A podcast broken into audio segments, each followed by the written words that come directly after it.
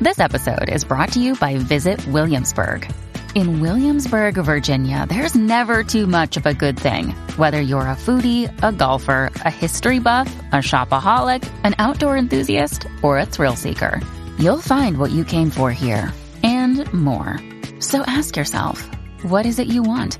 Discover Williamsburg and plan your trip at visitwilliamsburg.com. Hello and welcome to the I Can Do podcast with Benjamin Lee. We're here to talk about tips and strategies to have an I Can Do mindset when it comes to faith, family, fitness, and food. Let's go. Here's your host, Benjamin Lee.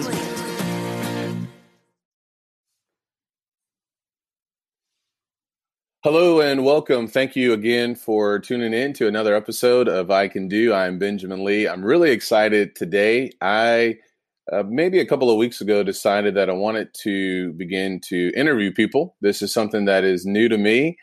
And one of the individuals that I wanted to talk to is here with us today. His name is Keith Stonehart. Keith and I had an opportunity to meet. Uh, we haven't officially met. We're looking at each other right now in the video, but we have been talking, I guess, at least for the last year, and we've been Facebook friends. And I heard about Keith a number of years ago. So Keith has a really powerful story that caught my attention, and I wrote a book last year, and he was able to be a part of it. So wanted to reach out to him, and he agreed to be a part of the show. Keith, how are you, hey, sir?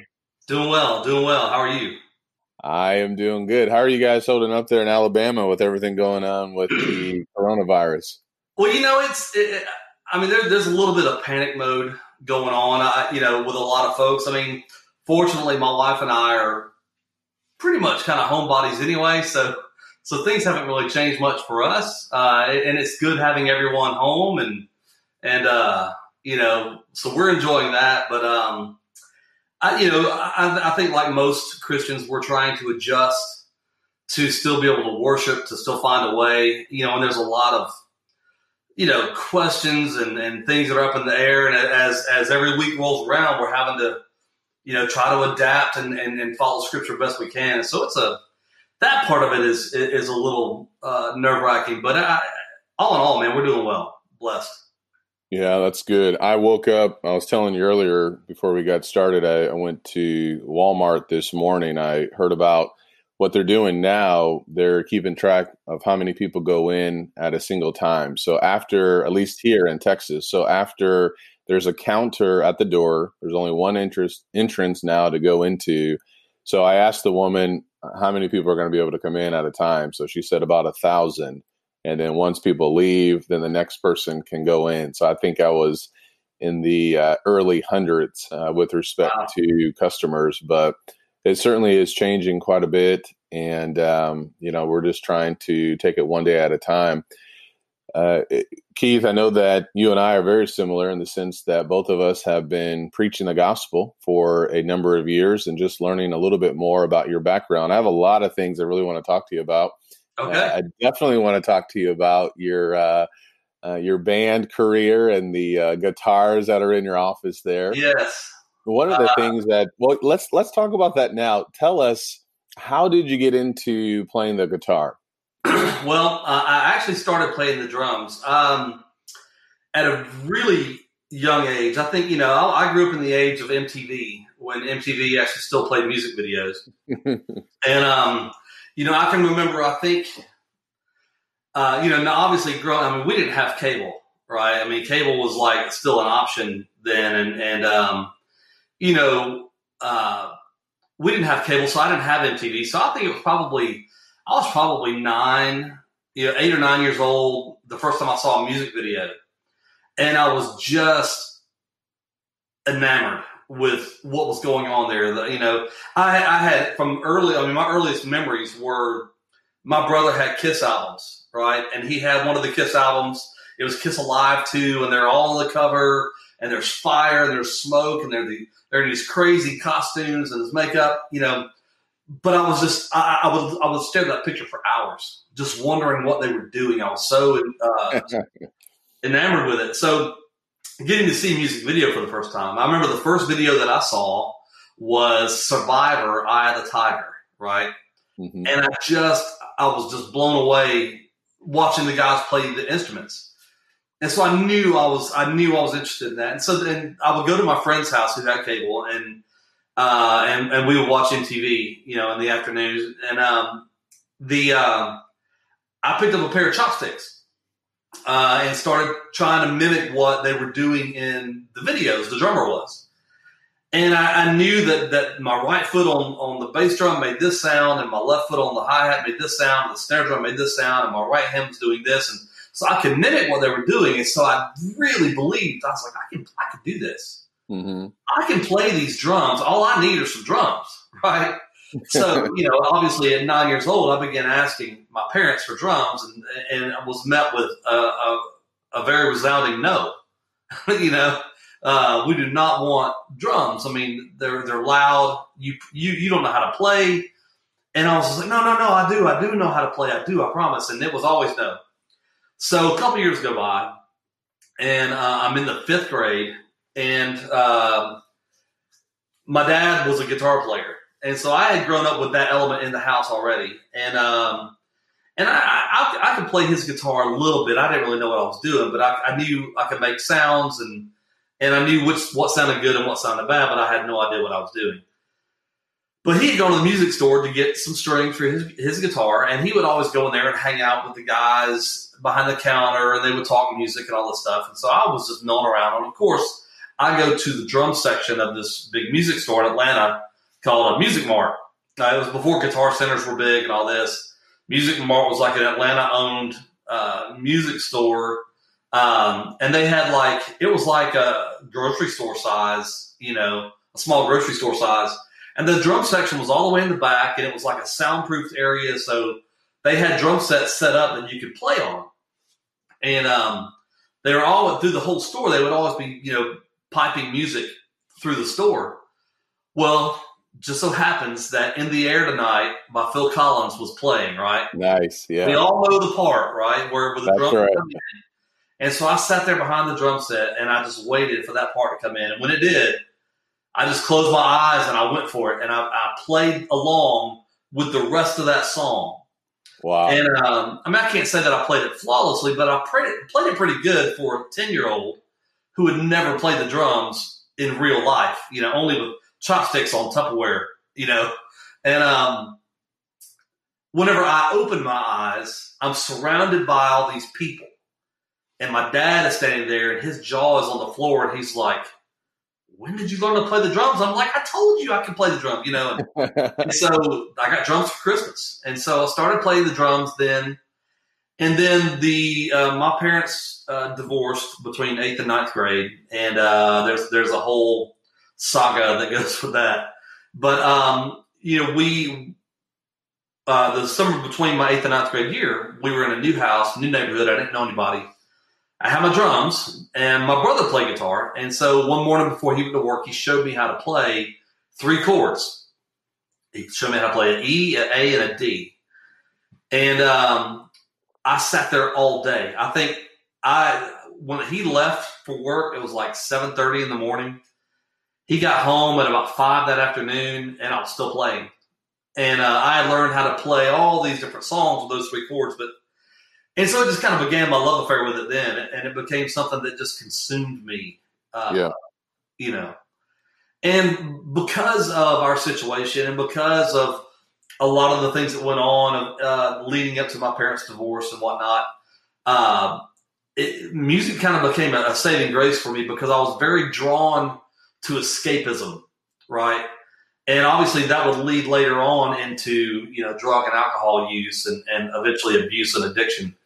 Um, but for for for as long as as I can remember since then, music has been a constant and it was always the thing that could kind of pull me out of that and keep me somewhat between the ditches.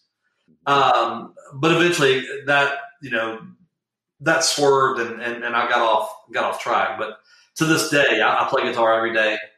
Uh, I play my drums, you know, at least once a week. You know, that's uh, that's in behind me. And, you know, and it's something that keeps my sanity. Uh, music, um, lifting weights, and and uh, and and the Lord those are the three things that keep me uh, in, in, in between the ditches and uh, and focused on my wife and my family and what's important. Yeah, no, I love that, and we we definitely have a lot of similarities together.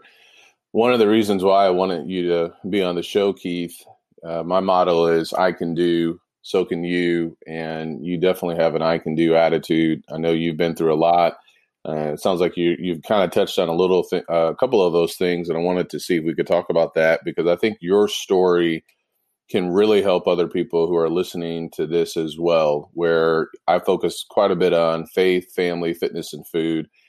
And I know those are really big components of your life as well. I, I tried to, well, I played the trumpet back in high school. I was not as uh, diligent as you are. My son plays the guitar, so I'm definitely going to have to show him oh, yeah. the electric guitars that you have. You mentioned a little bit about how playing the guitar was kind of like a, a, way for you to escape. And I know you talked a little bit about about your parents and how they got divorced. I know that can be a really big deal. I wanted to see if you might be able to share some, uh, you know, some of that story with us of some sure. of the things you might you were trying to escape. One of the things that has just stood out to me, Keith, just getting to know you more. I wrote a book for those who are listening called what to do when you go to college, a brutal analysis of my mistakes. And so it's really all about live and learn or learn and live. So yeah. there's different ways that we can we can live our lives. Hopefully we're we're living our lives where we are learning from God's word, but I do know many times including myself, we often will learn and live. But one of the th- thoughts that really stood out to me when Keith shared his story in this book and he shared his story for the purpose of college students or high school students being able to read this and to have just to have a story of what people have gone through and the right path and and how to respond to uh, the good news of Jesus Christ and the fact that God really does uh, love each and every one of us. But the phrase uh, you mentioned, there's nowhere good to begin my story, and there's no good way to tell it. I'm not a very good writer. I think you did a great job with it. And yet I determined when I entered ministry that for the glory of God, I would keep nothing back because of the grace of God. So that really impressed me because I know it's hard for people to kind of share their story. Yeah. There's there's guilt, there's shame. People sometimes don't want other people to know some of the things uh, that they have gone through. But I wanted to see, you know, you mentioned there's nothing you would hold back. So I know the guitar, I know music was a big role. How did that help you? Could you dive in a little bit more with some of those challenges you briefly brought up with addictions and things like that, and how that how you got on that path?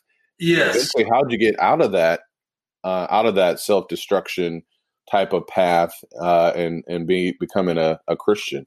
Well, it was you know it it, it started early. I, I, I say this, and I may have even said that in um, you know, in, in your book. But uh, Satan doesn't wait, right? I, I, think sometimes we have this this this uh, this idea in our minds, you know, because children are innocent, that Satan doesn't wait.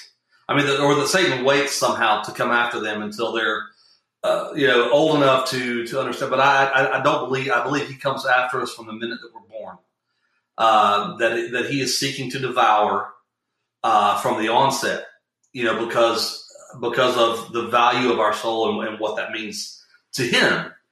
And um, and because of that, I mean, I, I, look back and all of my early memories, the the earliest memories I have, I have I have a lot of great memories. I don't want to, you know, to paint my, my childhood to be a completely negative experience, but the the one black stain that's there, the one mark that that really um, uh, that stands out is that my dad was uh, an addict, and uh, and so I grew up.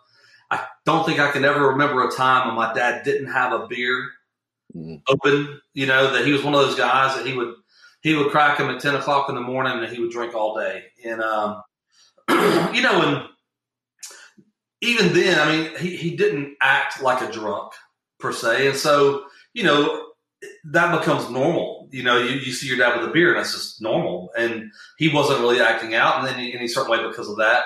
But he would act out when he began to drink, you know, liquor. Um, he also was a was a marijuana smoker. And by the time we moved from South Georgia, little small town in South Georgia, to Atlanta, Georgia, um, my dad got introduced to harder drugs there, and um, one of those would have been speed. Uh, it was, you know, the early form of crystal meth when I think they were calling it crank then, mm-hmm. um, because he worked the graveyard, graveyard shift. Um, so he worked from midnight to six every night, and so to stay up and function, that's what he would take, and uh, that began to really have an effect on him. And and uh, and so growing up around all that, it just seemed normal. It, it didn't seem out of the ordinary. Um, but the prolonged use, my dad became very agitated all the time. Um, he had always been a little uh, verbally abusive with uh, my mom and I. Not really so much my brother as much, but some.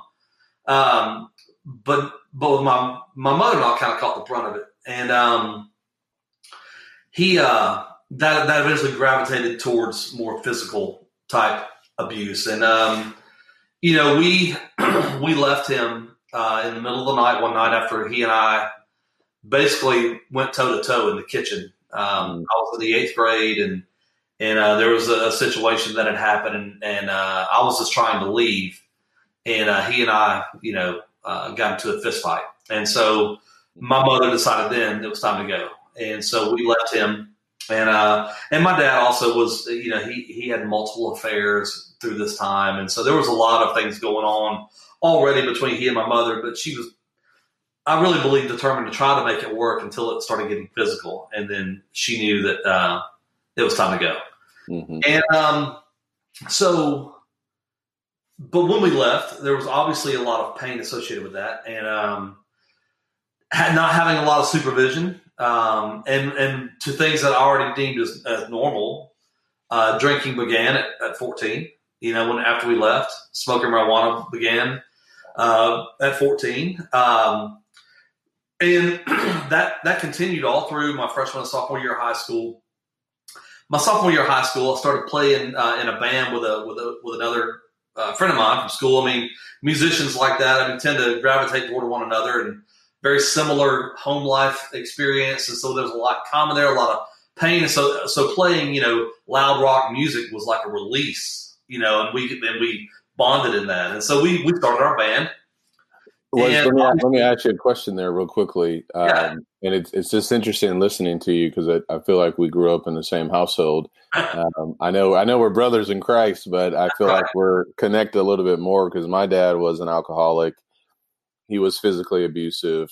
Yeah. We we were on the run.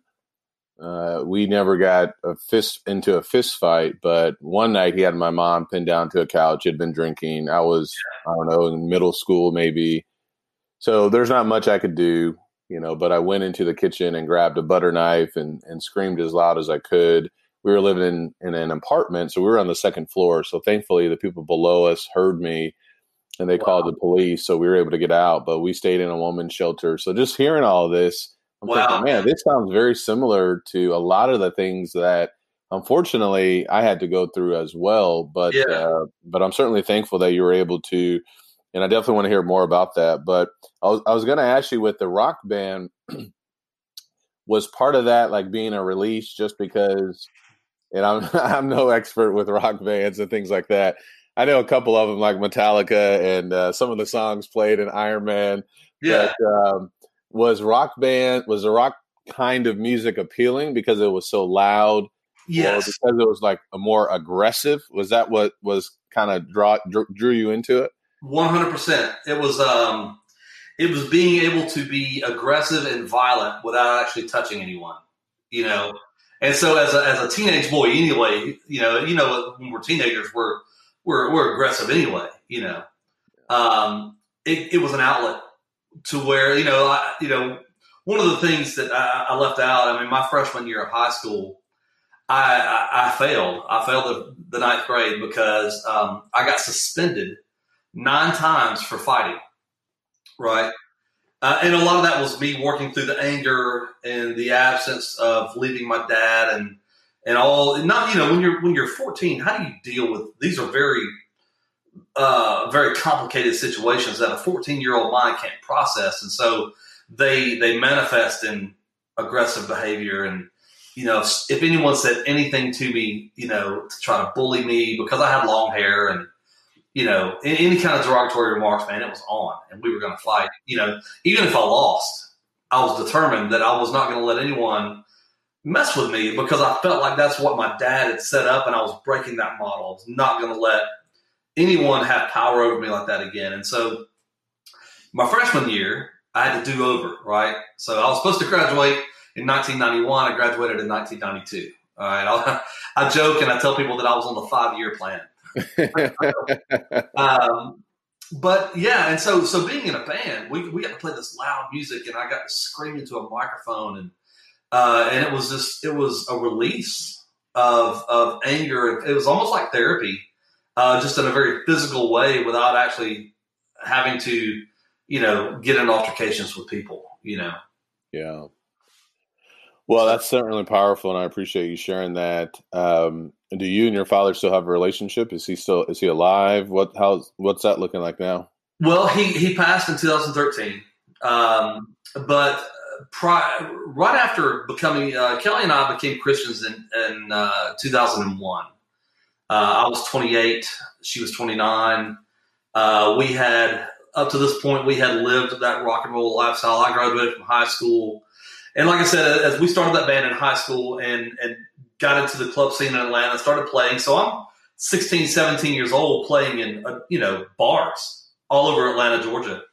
And, uh, and we got hooked up with a booking agent and a management team, and they put us on the road uh, for, um, they put us on the road for, you know, for almost three and a half years, playing 25 days a month. And so during that time, I mean, we're kids yeah. You know, we're we're we're high school kids, you know, in this very adult uh, you know, environment where alcohol and drugs were were easy to get and uh and we we indulged very heavily. And so during that time I met Kelly. We got married and you know, my addiction would kind of plateau and, and decrease a little, but then when life would get tough, that's what I ran back to, right? And so it was, it was a cycle of up and down. And then finally, when you know we finally hit our bottom uh, in that lifestyle at 28 and 29 years old, we became Christians. Um, her family uh, has um, are, are, members of the church. Uh, her brother-in-law is, is, is, an elder in the congregation in Georgia, and uh, they had always been very uh, influential on us and, and pursuing us in, in that. And um, you know, when it all kind of fell out and we became Christians, um, they were there. They, they, they were part of that process of us being taught, obeying the gospel, and and and and uh, and then trying to work out all of our, our our, baggage, right, that we brought with us. And uh, and during that time, one of the things that I realized as we studied and I, I became more uh, familiar with you know the truth, I realized that much of my addiction and and uh, choices were fueled by this anger that I still had for my dad. Um, yeah. I held on to that for 14, 15 years. Mm-hmm. Um, and by and large, that was what was hurting me because I was still trying to hurt him the way that he hurt me, even though he wasn't present. Right. And so I'm acting out in these ways. And then what would happen is I would start to feel it and it would overwhelm me. And I just wanted to numb myself. Yeah. Um, not feel that. And so, and that, and that kind of became my coping mechanism for everything. If I got stressed out because of financial worries, if I got stressed out because me and Kelly were having problems, if I got, you know, that was, that was my go-to. I would run to that. Well, I knew that part of the process of me getting sober as, as we had become Christians, you know, and that, that's a whole other story too. I, you know, we became Christians in 2001. Okay. I don't think I was completely sober until 2006, maybe. Okay. Um, there was a process, right, of, of, of, of doing that. And part of that process was forgiving my father. And so we began having phone conversations. He, he had moved out to Arizona. Um, and we began having phone conversations. And then finally, I think I was 32. And so he, uh, we, we, were able to get him on a plane to come out to, to visit us and to meet my wife. He had never met Kelly. Wow. And to meet his granddaughter. He never met my daughter, you know, and uh, and so he comes out and uh, and we were able to kind of talk through a lot of it and reconcile. And he really was a different man. He's, he was he had been broken by his life choices. You know, he, he realized yeah. that he had, uh, he had wasted so much and that one of those things was the relationship with me, the relationship that I wanted so badly as a kid uh, with my dad, I had now with my own kids, right? I, I, I had my own kids, and so that was fulfilling that need that I had had all my life to have a relationship with my dad. Well, now I had that with my kids. And so I kind of didn't need him anymore. And, and that was a hard thing to admit too. Uh, and, and, and we reconciled. I, I, can't say that we ever had a good relationship. Yeah. Um, there was still tension. Um, in a lot of ways, I felt really, really sorry for him because I could see the effects of it on him. Um, and I, I loved him, but I didn't have the relationship with him that I think he wanted. Um, you know, later in life, and then he he had a a, a stroke, and then another series of strokes in uh, 2012 and 2013, and passed. And so when he died, we were we were on good terms. Um, yeah. And I had learned how to forgive him, and uh, and I can look back at, at those times and and be thankful, you know, as part of the healing process. Yeah, absolutely. That's that's uh, that's really powerful, and I really appreciate you sharing that. Again, it sounds very similar to to my story as well. We it wasn't like a father son kind of relationship. We were able to reconcile. I was actually preaching at a small church in Urbana, Illinois, and I think part of my sermon was dealing with forgiveness. Hmm. I had sat down with him at a restaurant, at a Perkins restaurant, and really just poured everything out. You know, I didn't use any profanity or anything like that, but right. clearly a lot of pain, a lot of anger, very similar to you. When I got angry, I would cry, which made everything worse because now people saw me crying, and I was angry, which made it, you know, just kind of like built kept building upon each other. But um, oh yeah, but that made me think about whether or not you know had I forgiven him, and and so that that began some more conversations. But yeah, my dad died at the age of fifty nine, uh, pretty close probably to the year uh, when your father passed away as well. So, you know, one of the things for me with this podcast, I, I, focus a lot on faith, family, fitness, and food. Uh, I have an eight year old son. Uh, you have children. Mm-hmm. What has that looked like? And I guess what wisdom or advice? There's a couple other things I want to ask you, but as a father now, I think about some of the kings in the Old Testament, how some of the kings had bad fathers yeah. replicate, right? So we can either repudiate or we can replicate what we have been a part of. If it's something good, hopefully we replicate that. That doesn't always happen, but for, right. but hopefully that's the path. So seeing or knowing your background with your father, what does that look like now for your children? I know that's probably been a huge influence of just going a complete 180, right? Yeah. With with your interaction and things like that. Any wisdom, counsel that you'd give to parents or people who are listening to this who may have a similar story like yours? Well, you know, one of the things that um, I always said, right, all through my teens and 20s, is that I will never be like my dad, right? That was that was my if there was a mantra to have, that was it. I was never going to be like him. I was going to love my wife. I was going to love my kids. I was going to do the right things, and I was going to be a good dad. I was determined, right? And I remember still um, the moment that I realized that I was becoming my dad. How um, so? Well, I was in my band. I was in my band, and Kelly and I had been married, and my daughter was um, just about a year old. Or no, I'm sorry, she was older than that. She was probably closer to almost two. And my band had we played a series of shows, um, three four nights in a row, and um, the last night was in Columbus, Georgia, and we lived in Atlanta.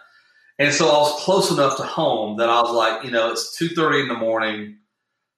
I can leave now and I can be home at four. You know, it's like an hour and a half drive. And I had obviously I was I was up right. I, I had you know drugs in my system and um, having been up for a couple of days already. Actually, even you know, so I was I was good to go. I was wired right, and, and so mm-hmm. I was like, I'm going to make it home. And in my mind, I'm thinking I'm going to make it home because I'm a good dad not realizing that I'm going to make it home because I've got drugs in my system that are keeping me awake. It's got nothing to be with being. A, it's got nothing to do with being a good dad. It was it was selfishly motivated, right? Yeah. And I remember walking in, and I'm, you know, I'm beginning to come down as I'm driving home, and you know, which was good because then I was like, I know I can sleep, you know, then when I get home, and I walk in to our, our apartment, and um, our daughter's bedroom was the first room on the left, and I remember, you know, trying to be really quiet because it's, you know, it's after four in the morning, between four and five, I can't remember, and I and I and I look in her room, and she's standing up in her crib, right uh, we it is her crib. Her crib had turned into a, a toddler bed where you just lower the mattress down, but she still has the rails up, you know. And so she's standing up in her bed, and uh, you know, messy, you know. she said, I mean, she, I, I, looked right at her because she heard me come in, And so she's standing up waiting for me. She hadn't seen me in a couple days, and immediately she sticks her little arms out for me to for me to get her, and I I couldn't because I was like, I am too high. I've been up too long. Yeah. And what if what if some of this comes out of my skin and gets on her, or what if I drop her, or I just I was in, I was embarrassed for her to even see me because of the condition that I was in, and I realized as I was walking down the hall toward our bedroom, as she's crying for me, you know, I was like, man, I was like, what a loser you have become. You have become just like him and I knew then that something was going to have to change. That uh, that I couldn't go on like that, and it would be a few months later before that actually happened. But that was the kind of the beginning of it. I was like, I am becoming my dad, mm-hmm. and so where I'm going with this is, is is that from the moment that we began to change, I knew that I was I, I, I could I could renew that statement that I will never be like him because I'm changing today that my daughter will never know me that way, right? I mean, when I, you know, she's 20 now, she'll be 21 in June. She's married to a wonderful guy, and uh, and she's turned out, I mean, just so incredibly good. Uh, you know, not to pat my myself and my wife on the back, but I mean, this is what you hope for. That, that absolutely that well, you know, and, and she's uh, she's everything and more that that I hoped that she would be, and and that began because I determined that I was going to be the man in her life, that I was going to be the role model, that I was going to set the bar so high that whoever she marries is going to have to, it's going to have to meet me there. And she did. She did that, and and and, and we couldn't be more uh, happy with with uh, our son-in-law and who she picked. But you know, it's a, it was a process that began with that decision of I'm not going to let that happen. That it was beginning to happen, and I realized it, and then it was it was the t- determination to then take take advantage of every opportunity. Yeah, uh, to be the positive example to to make sure she never wondered if she was loved or not. You know, one of the things that happened with my dad when he came to visit the first time, uh, he was just enamored with my daughter. Uh, you know, just blown away. He's a granddad and he's looking at her and she's, you know, she's beautiful and, and all these things. And he's watching her sleep and he says to me, you know, uh, in the hallway, I was like, yeah, I look in on her sometimes too. he said, man, he goes, she's sleeping like so soundly. She's, he said, you guys never slept that good. And I didn't even think about it when I said it. It's rolled out. Uh, I said, yeah, well, she knows that she's loved. Mm. Um, and of course, I mean, that made my dad cry. And I didn't say that to make him cry, but it was, and, and, and I went out and I said, I'm so sorry. I didn't mean that. He said, no, you're right. Right. He said, he said, you're absolutely right. Um, you know, you guys didn't know that you were loved. And so that's a long way to say this, but I, but the point was, is, is that we wanted to make sure that our kids knew that number one, they were loved by God, that there was a God and that God loves them. Mm-hmm. And, and that, that their whole life would be about learning about that, that God loves you um, that God will always love you, and and that there there's meaning in that, and then because God loves them, we love them too. And so establishing that that relationship early on, uh, the importance of of knowing God and knowing that God loves us. There's never a time, even if if if she went to bed. Uh, after you know getting in trouble or being grounded for something when she was a teenager or, or whatever even if she go to bed mad, she knew she was loved. She knew that we loved her, and she knew that she was loved by God. and it's the same thing with our son now. Our son is 13, and um, you know, it's the same. It's the same thing. I mean, the relationship is first that you are loved above and beyond everything else, and they see that in the fact that you know we always eat dinner. You know, we uh, we always you know we we we we go to every worship service. You know, we don't skip for sport sporting events and that sort of thing. And you know, we've made that a priority, and so there's an understanding of normalcy and consistency, and that's all part of that love that that is constant. Yeah. Wow. Thank you for sharing that. That's that's really powerful. I think uh, that's something good for all of us to, as parents, especially, and what you mentioned at the beginning of the show as well, that the devil never never waits. Right. So with him sneaking in and influencing young people, I know that's a big problem for a lot of young people. They don't have that support. They don't have all the time, unfortunately, mom or dad or that guidance that you're talking about. So that's so critical. So I got to say a couple of things and ask you a couple more questions. First, sure, I, want, I, want, to say congratulations to you and Kelly. I saw on Facebook you guys hit 23 years of marriage. Is that correct? 23 years of marriage, 25 together. 25 years. That is fantastic. Yeah. So you're ahead of me and, uh, and uh, Nikki at this time. We're, we're at 15. So I got to ask you, and I think our, our listeners would really benefit from this. I know you're big in evangelism. Hmm. Evangelism is a big deal for me as well. I was on your YouTube page and I saw your your talk from Luke chapter 24 Yes. I really like that about uh, the simple things that we can do just following in the footsteps of, of Jesus. Absolutely. How and who was it that was able to share the gospel with you, get to the matters of the heart with you, to break through the music, the noise, the anger, the drugs?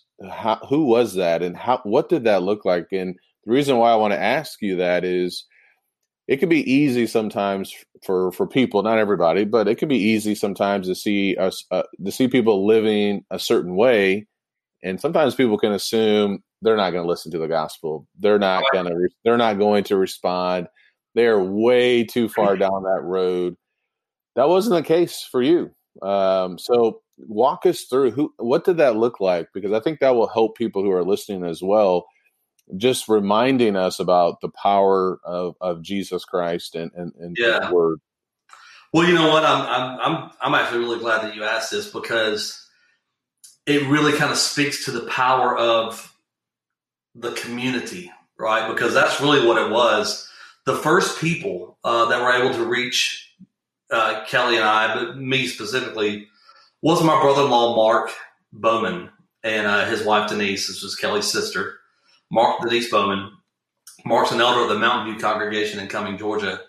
And Mark and Denise had always been after Kelly and I. They they they had always been pursuing us, you know, not not in a in a in a, in a overtly you know or belligerent or or or uh, you know like a, a salesman type way. I mean, they they they were just consistently showing us love, and they were consistently trying to help us. You know, uh, and, and, it was true because, I mean, because of their example, when Kelly and I needed advice, that's who we talked to. Even though we weren't Christians, we knew that I was going to get better advice out of him than I was the guys in my band, right? I mean, I love the guys in my band. I'm still friends with those guys today. And, you know, it's funny.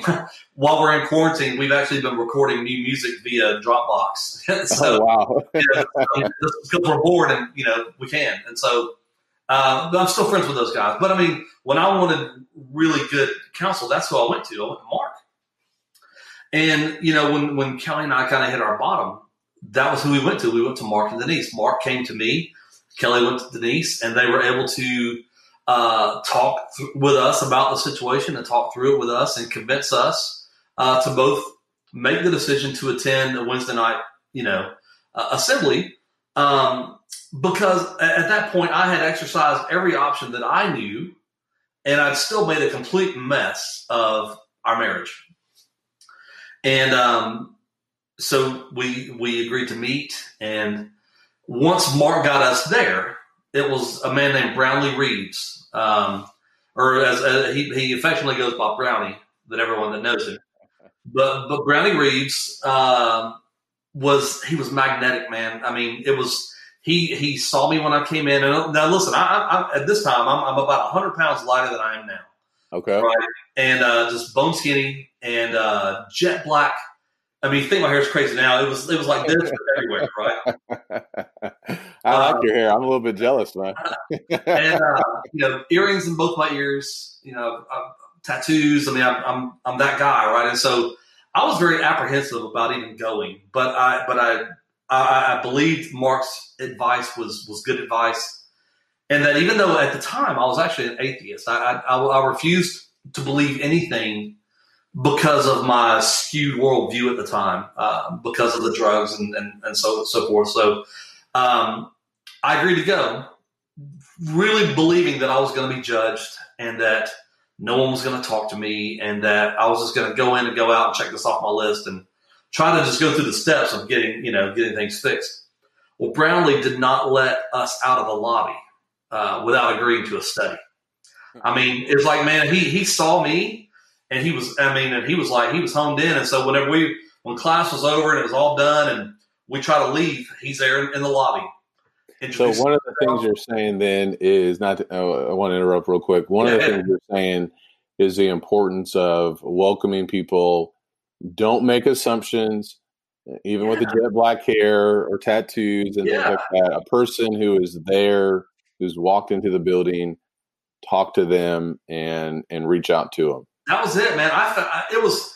I told Kelly later. I, I was like, you know what? I was like, I went in there fully expecting judgment and, and that sort of thing. And those people didn't care.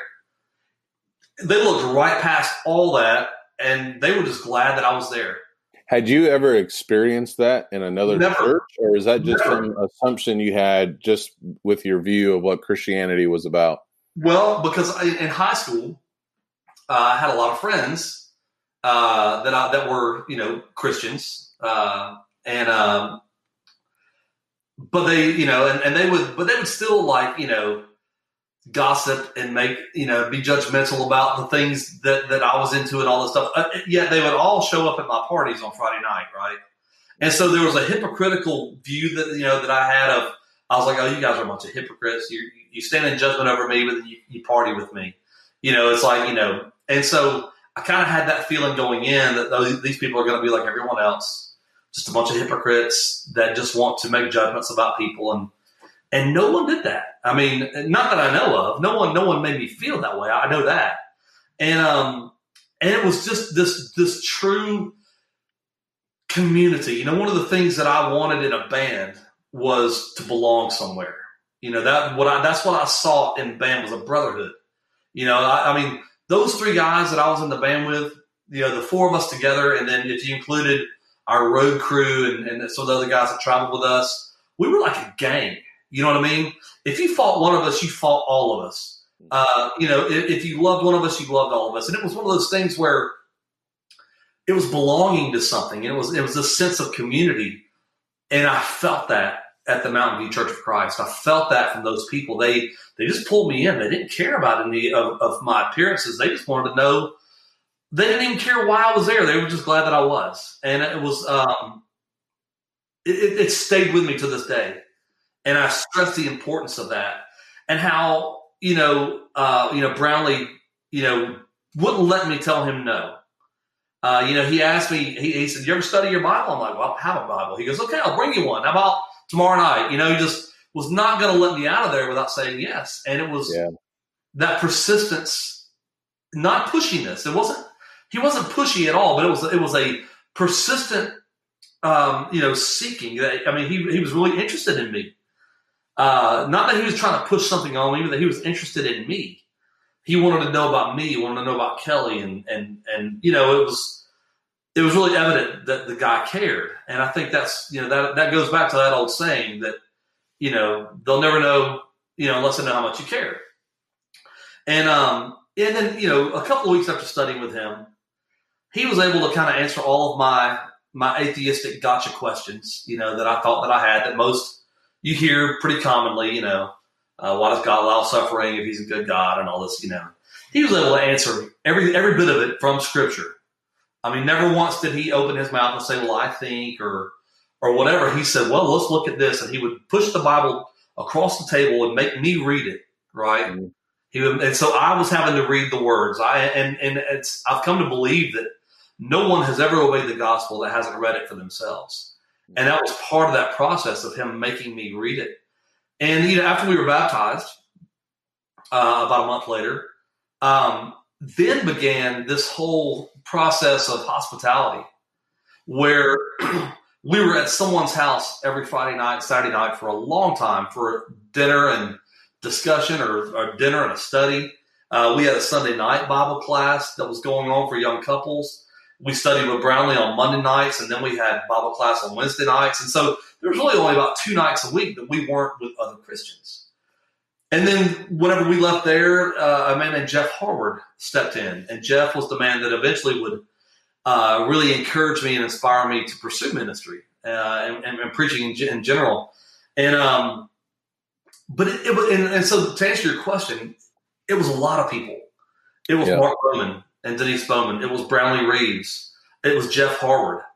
Um, and, and it still continues to be. I mean, even, you know, 19, you know, 18, 19 years in to being a Christian, we became Christians in 2001. So this will be 19 years this year.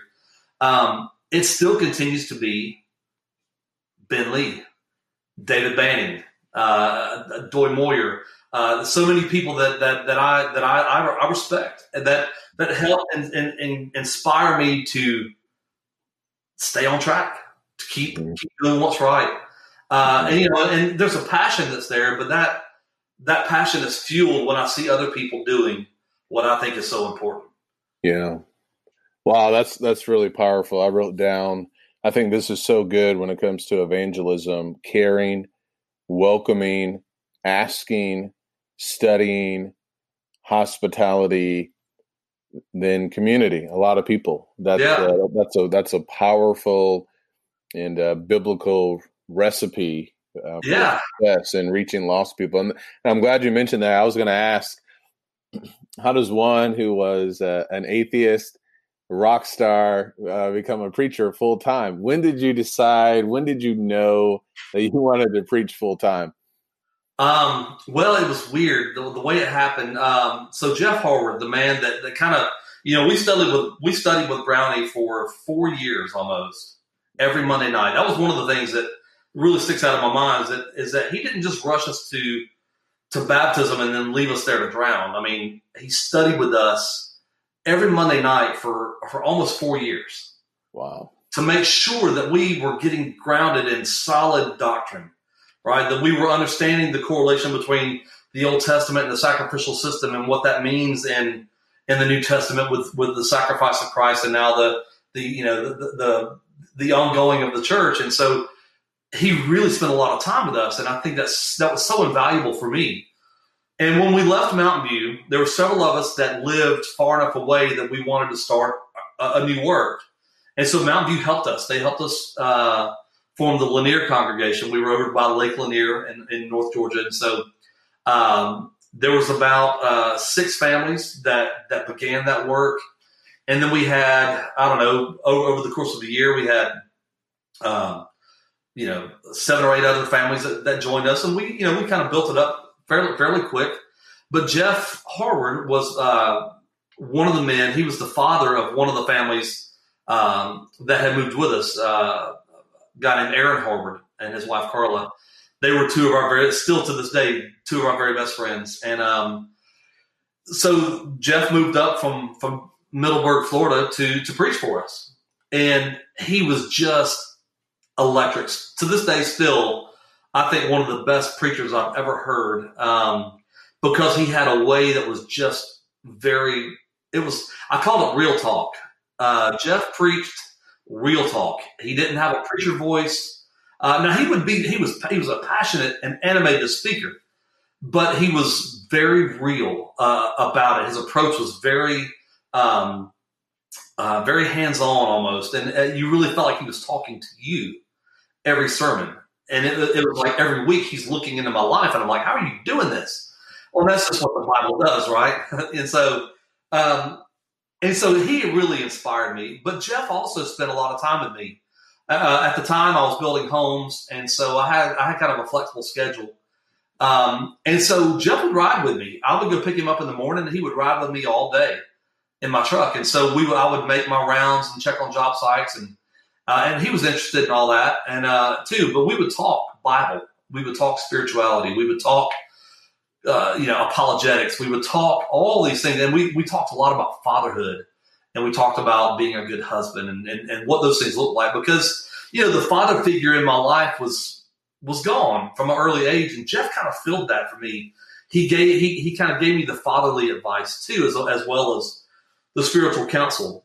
And this was something that he and I did all the time. And so um, in 2009, he, he called me up one Friday. He said, Hey, my doctor's appointment canceled. What are you doing for lunch? I said, I'm having lunch with you, man. And that was kind of our usual thing. We would go to this place in Atlanta, uh, the, Wild Wing Cafe. They had a wing buffet. And I mean, it was like Nice. Six bucks, all the wings you could eat, and I mean, and we would just leave bones, man. It was carnage. you know, was, I mean, we would go and we would eat wings and talk, you know. Mm-hmm. And I remember, so we're, we're, we're sitting there and we're talking, and um, I said, Jeff, you know, I said I feel like, I said I've been a Christian now for you know for eight years, and um, I, I feel like I learned a lot from from Brownlee. I've learned a lot from you, and I have all this life experience that I really think I might be able to help someone. Uh, you know, if, if if I were to you know try, I said, but you know, I'm not even I'm not even teaching a Bible class. I, I, I give an invitation every so often. I've done a few Lord's Supper talks, but I, I've never preached a sermon. I've never taught a Bible class. I'm not doing anything. And Jeff looked at me, and he had this thing that he would do where he was pull he would pull his glasses off his face, and they would yeah. kind of hang off to one side, you know, and he would kind of look at you over mm-hmm. over his eyes, you know. And he goes, "Yeah." He said, "You're an idiot." oh no! Back on and went back to eating, and I was eating, eating the chicken wings, huh? I was sitting there like, "What happened? What what has happened here?" And but I knew what he was saying. He was basically telling me, "Yeah, you're an idiot if you don't, if you don't do something with this." That's on Friday. Saturday night, he and I had a phone conversation. Um, about something that we've been talking about uh, previously, uh, an issue that was going on there, there at the congregation. Uh, I'd become Jeff's sounding board uh, for a lot of things. You know, we didn't have an eldership, and so uh, when we had problems, and Jeff would want to talk, he would talk to me, uh, and I would just keep all of his secrets. You know, so it was it was uh, I was privileged. I, I, look back now and I see that that was really a great privilege to be his sounding board. I realize now as a preacher, and you know how important that is to be able to to get things off your chest and to, to bounce things off of people and, and that sort of thing. And, um, and so, and, you know, and so, well, hey, I said, you know, I'm glad that got worked out. I'll see you in the morning. Well, we got a phone call at 720 uh, from his daughter-in-law, Carla, and said that Jeff had passed away. Mm.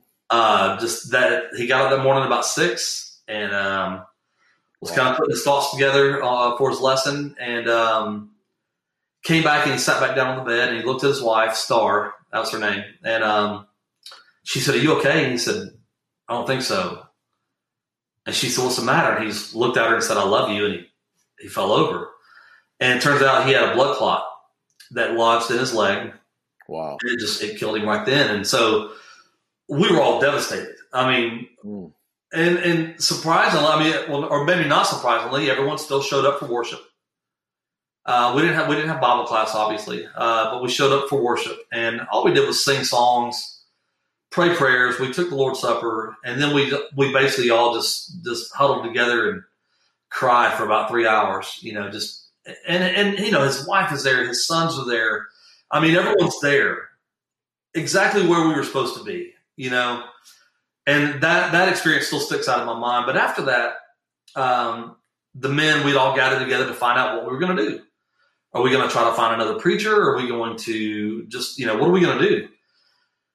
And I just, I kept going back to, to Jeff looking at me over his eyes, you know, and telling me, you're an idiot. You're an idiot. And so the immediate need was someone to preach Sunday. And I was like, I'm up. You know, and it was kind of met with a little, not, not I wouldn't say resistance, but like, Keith, you've never preached. What are you doing? And and I was like, well, I'm, I'm going to. And uh, I preached that Sunday, and um, and then I preached again the next Sunday, and then it just kind of became a regular thing where me and, and his sons and, and a few other men were in a regular rotation, filling in, and um, and then I was I started filling in other congregations around Atlanta that didn't have preachers. I would go and fill in in their rotations, and um, we got invited to go to Florida College Alabama camp um, in 2010, and I met some of the folks from Fultondale there, and um, got to be good friends with them. And in, in 2011, uh, came back to camp, same thing, and um, got to uh, give a devotion one night there. And uh, some of the men from Fultondale asked me after that. They said, "Hey, you know, uh, would you would you want to come over and preach at Fultondale sometime? Our, our preacher's about to move uh, back to California to take care of his parents. Would you would you be interested?" I said, "Man, I would love to come over and preach one weekend." And so I did two times, and they offered me the the opportunity to come and work here. And so uh, I said a lot to say this that that until 2012, preaching full time was never on my radar. I was just going to do it because I told Jeff that I needed to do it. He agreed that I needed to do it. But the opportunity to preach full time somewhere was kind of a pipe dream because I was 39 years old then. Right? I'm 39 years old. Who's going to, you know, you know, a guy who's never preached full time at 39 is not likely to end up preaching somewhere as as a, as a fully supported minister. And so it was uh, it was it was a weird process that, that brought me here, but uh, we've been here ever since, and it's been one of the best moves we ever made. Wow, I did not know that part of the story with Jeff. I don't believe I don't believe you shared that with me unless I forgot that. Uh, uh, that was that was a shocker. I was just thinking it was going to kind of be you know, step one, step two, step three. But what a powerful story. Yeah. I really appreciate you sharing that. Um, I think that's just a good reminder of the impact friends and brothers can have upon one another. That's right. The, the urgency of doing things. I think with the quarantine, with the coronavirus as well, that's that's reminding us about there is a sense of urgency, and yeah. it doesn't a person getting into preaching full time um, you know, there doesn't have to be the whatever the traditional path, whatever that path may look like. So, the other thing you said you were 39 in 2012. So that puts you at. Uh, I woke up at 11:45 last night, so I'm a little short on sleep. How old are you? I'm 47. I would have never thought you were 47 years old. You look good, man. Well, hey, man, you gotta lift, man. You gotta, you gotta lift. Yeah. That's the importance well, of squats. With the time that we have left, let me ask you a couple more questions. Okay. What does your workout routine look like? All right. So, um, that's funny. I just said squats. I actually don't do squats. I, I in um, I, I stopped doing. I, I, had to stop working out legs in 2014 because I hurt both of my knees, and it was a. I think it was a process of hurting them. I don't think I hurt them at that moment. I think that was the maybe that was the straw that broke the camel's back. Um, I, have been pretty hard on my knees all my life because uh, you know with construction work and the things that I was doing, I was on my knees a lot, and um, and so but in 2014, I'm at the gym.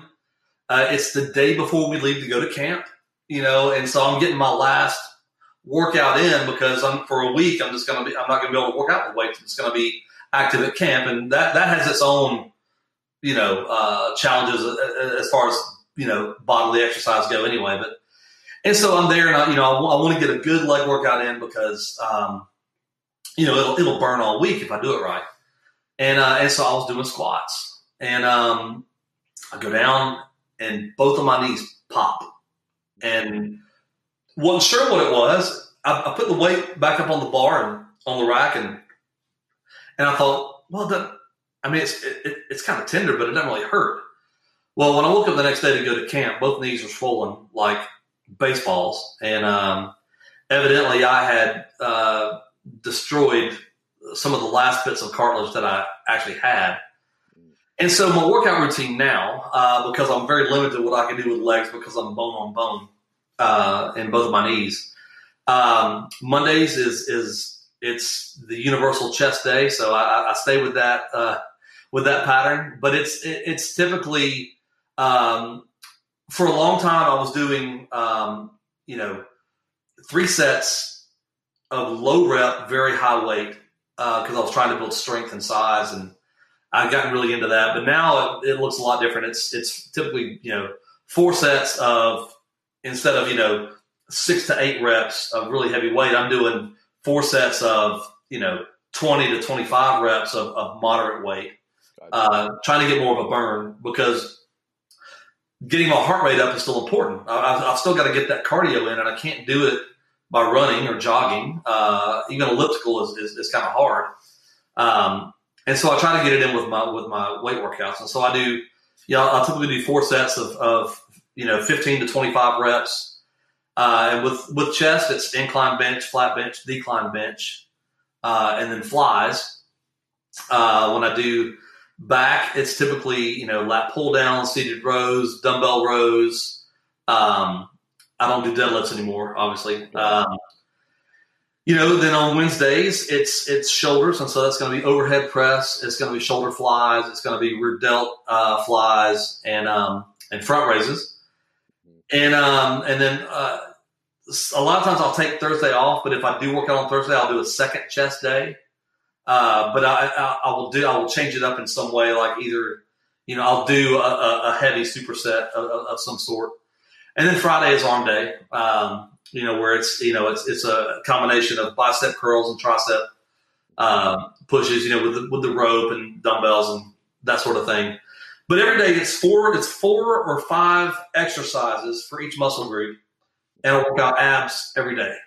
Every day it's going to be planks and and some sort of you know uh, crunch or Roman chair or something uh, with that. You know, so it's a but it's five days. I, I try to do five days a week. Now I will tell you this: in the last few weeks, I have not been faithful. Uh, the last few weeks, schedule's been all messed up, and we've worked out here and there. My son-in-law and my my son, actually, my son has gotten into it. Um, nice. You know, he's he's 13 now, so he's wanting to kind of you know, fill the shirt out, you know. and, uh, and so we, we started working out, but we've not been real faithful. We it's kind of been all over the place. Uh, but you know, no better no better time to get started again than than right now. So I know you've had uh, fasting type protocols. Are you are you still fasting? If so, what's that look like in a 24 hour period? And are you taking any supplements? Uh, I'm I'm asking this because I'm curious, and I'm always looking to see what other people are doing.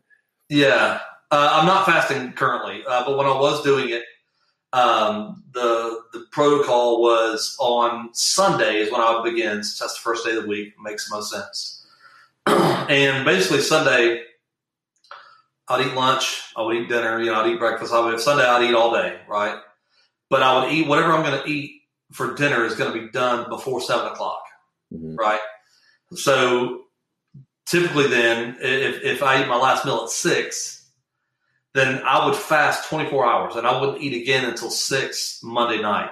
Mm-hmm. So I would do a full 24 hours to kind of shock my system and really kind of get the cleansing benefits of, of a fast, right? Where your body uses up every last bit of, of whatever's in there mm-hmm. for energy. And, um, and, you know, and it would, by about two o'clock, man, I mean, there was brain fog and there was all sorts of things happening. But if you, if you push through, then when you finally got to eat at six o'clock, it was like the body resets and like you feel great after you ate that meal at 6 mm-hmm. And then, and then I would do, so it was 24 hours from Sunday to Monday. And then the, the next time I would eat would be Tuesday at noon. So it'd be wow. 18 hours. Yeah. So I do 24, 18, and I would eat, you know, at, at, noon, and then I would eat again at six, and then the next day was 12. I would eat, you know, I'd eat my last dinner Tuesday night at six, and then I would eat breakfast Wednesday morning at six, and then I would eat lunch, and I would eat dinner, and then basically kind of start over. Yeah. You know, 24 hours, 18, 12. And so it was a 24, 18, 12. Uh, and, and, I know that there, there's a lot of variations with that that really work where people just do, you know, they'll, they'll eat from 12 to 4 you know, or 12 to 5 and then not, not eat again until 12 the next day. And I think that's a good program too. It's probably more manageable than what I was doing. Uh, and so it's, uh, there are definitely some benefits. I mean, I, I felt better uh, once you get used to doing it. Uh, it's mm-hmm. hard to be faithful yeah. that because you do go through a period where you're so hungry. Uh, your willpower is like you're you're you're a constant battle with yourself. Uh, yeah.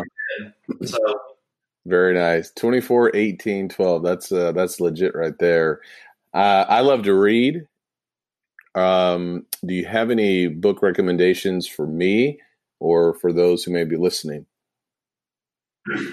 Well, uh, I will tell you that I'm not much of a reader myself. Okay. Um, that was one of those things that I never grew to love doing.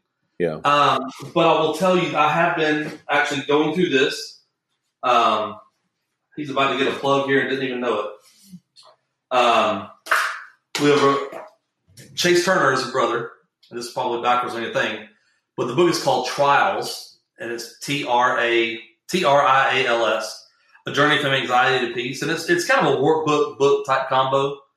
Um, but it, it's especially right now with with anxiety levels so high. Uh, tell us the tell us the author again. Chase Turner. Chase C H A S E. Mm-hmm. Okay, is that on Amazon or where can where can people find it? Uh, he sent me this. Um, he sent me a message on Facebook, but I believe you can. Yeah, I, I can believe you can find it on Amazon. Okay, so it's called Trials: A Journey from Anxiety to Peace by yes. Chase Turner. Okay, yes.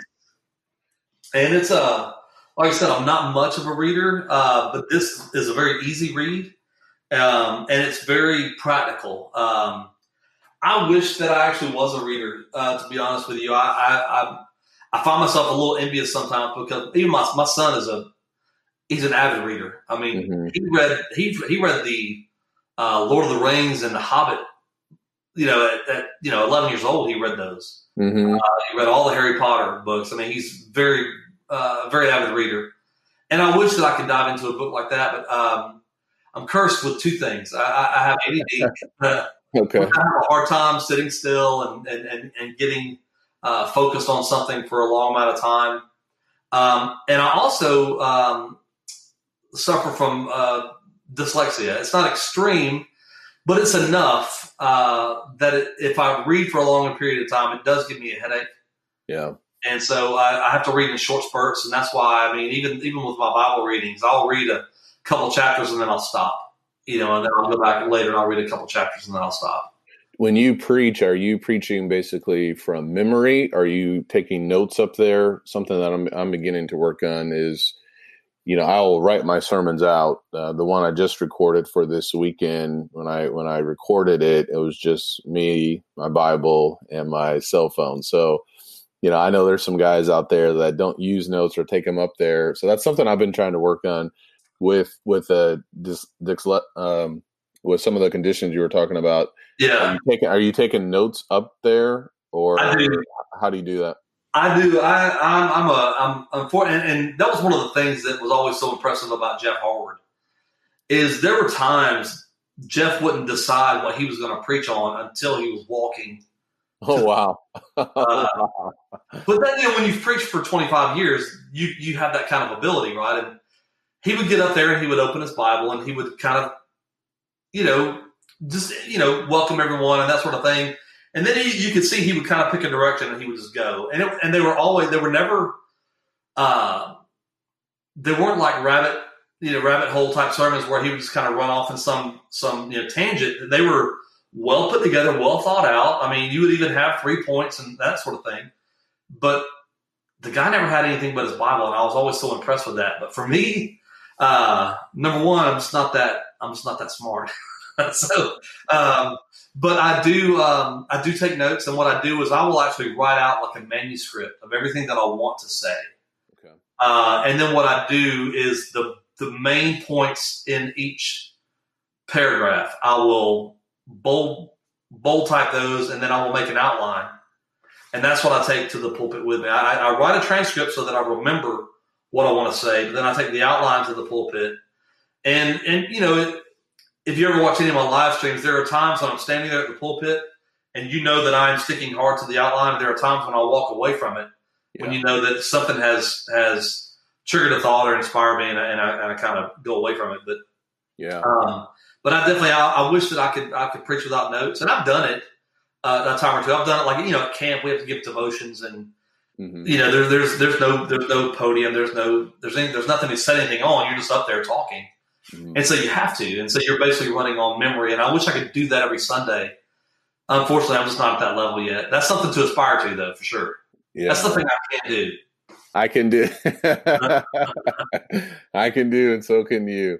Well, I tell you what, this has been really good for me. I'm just looking over my notes a little bit. I really appreciate your your passion, your heart for God, your willingness to talk about your past and just what God has done for you. I know sometimes that's very challenging. Uh, you've yeah. you've covered quite a bit of territory with family and with friends and uh, just the relationships. But I, am hoping that this will uh, help other people, and I'm hoping that this will be a benefit. It certainly has been a benefit to me. I see a lot of similarities between the two of us with our with our fathers, with our children, what we're striving to do.